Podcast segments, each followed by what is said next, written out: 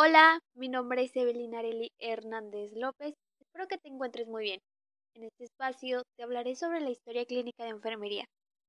La historia clínica de enfermería es un conjunto de documentos relativos a procesos asistenciales de cada paciente, con la identificación de los profesionales que han intervenido en ella. Primeramente, debemos identificar los datos de identificación del paciente, tenemos a un paciente de sexo masculino con la edad de 76 años, antecedentes heredofamiliares, abuelos, padres, hijos, hermanos.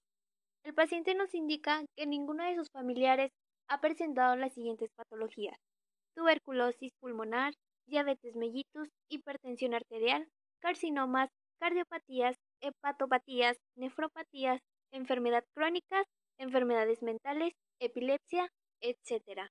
Principio, evolución y estado actual. Paciente masculino de 76 años con un diagnóstico de diabetes mellitus. Tipo 2. Se encuentra en un estado de hipoglucemia. Médico indica administrar insulina de 100 unidades antes del desayuno todos los días. El paciente nos explica que fue diagnosticado con diabetes mellitus tipo 2 a la edad de los 70 años. Tratamiento e indicaciones médicas actuales. Médico deja como indicaciones dieta baja en azúcares, reposo de 6 días y aplicación de insulina antes del desayuno todos los días 100 unidades. Antecedentes personales no patológicos. Higiene.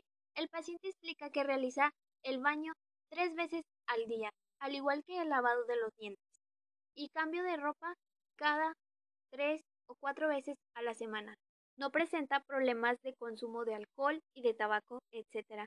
Cuenta con todas sus inmunizaciones. Antecedentes personales patológicos. El paciente nos explica que solo presentó una patología en su infancia.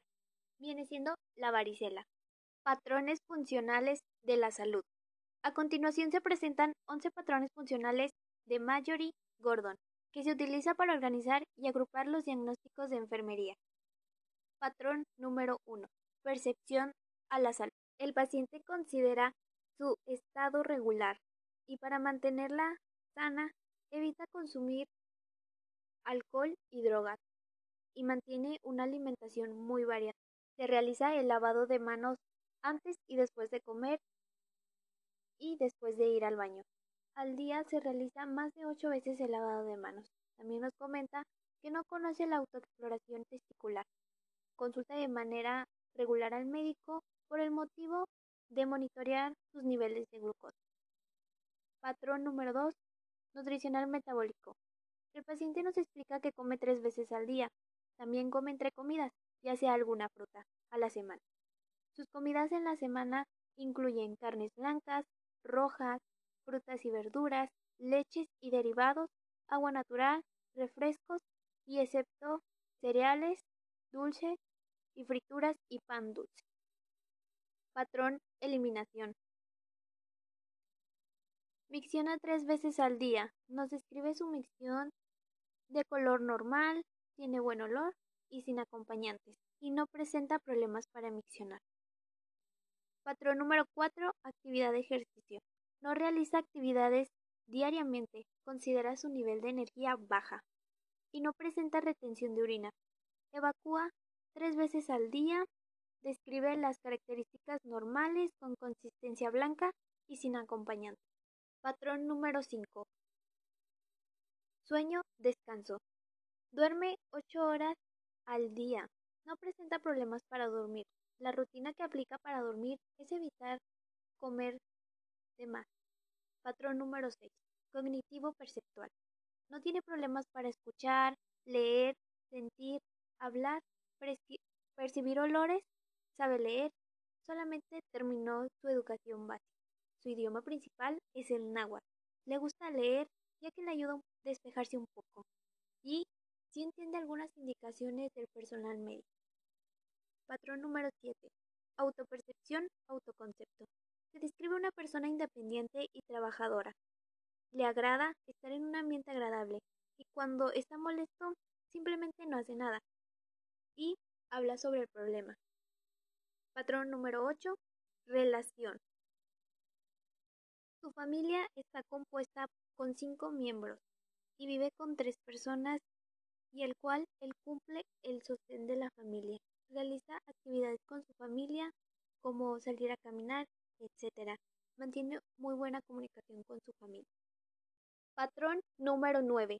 Patrón sexualidad, reproducción. Sexo biológico masculino. Actualmente no mantiene una vida sexual. Empezó a los 18 años de edad y utilizaba el método anticonceptivo del condón. No ha presentado enfermedades de transmisión sexual. Patrón número 10.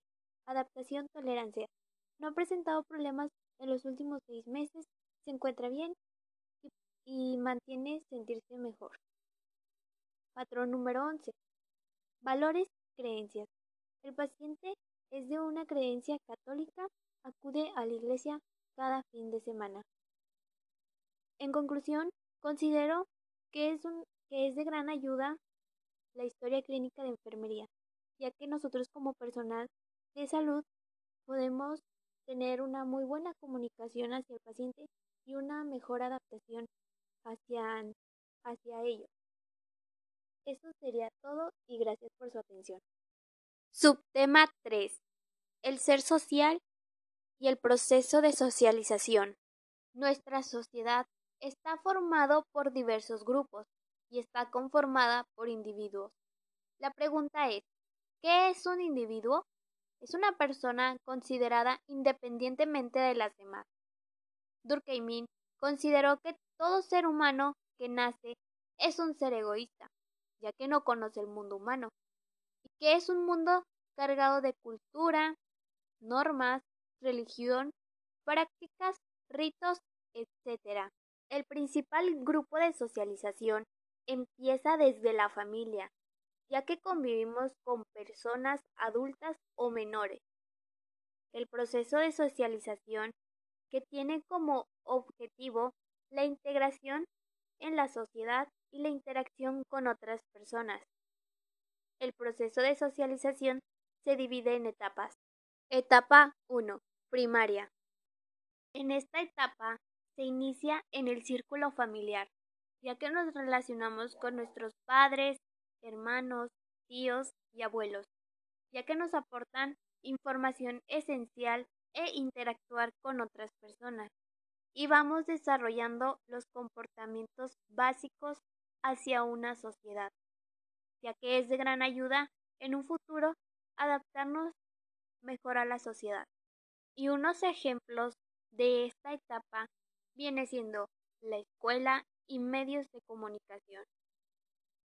Nosotros como individuos, la escuela nos otorga la oportunidad de socializar diariamente con nuestros amigos, compañeros y maestros.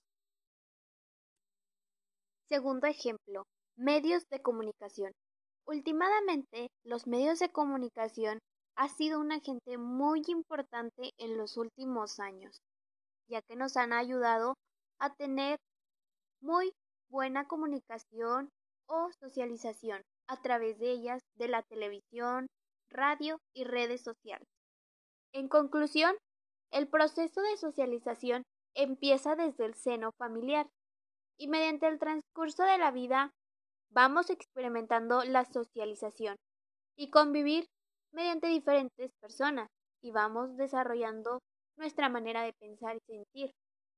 También podemos pensar a qué tipo de grupos pertenecemos y actuar de manera esenciales para la participación, ya sea eficaz para la sociedad. Gracias por su atención.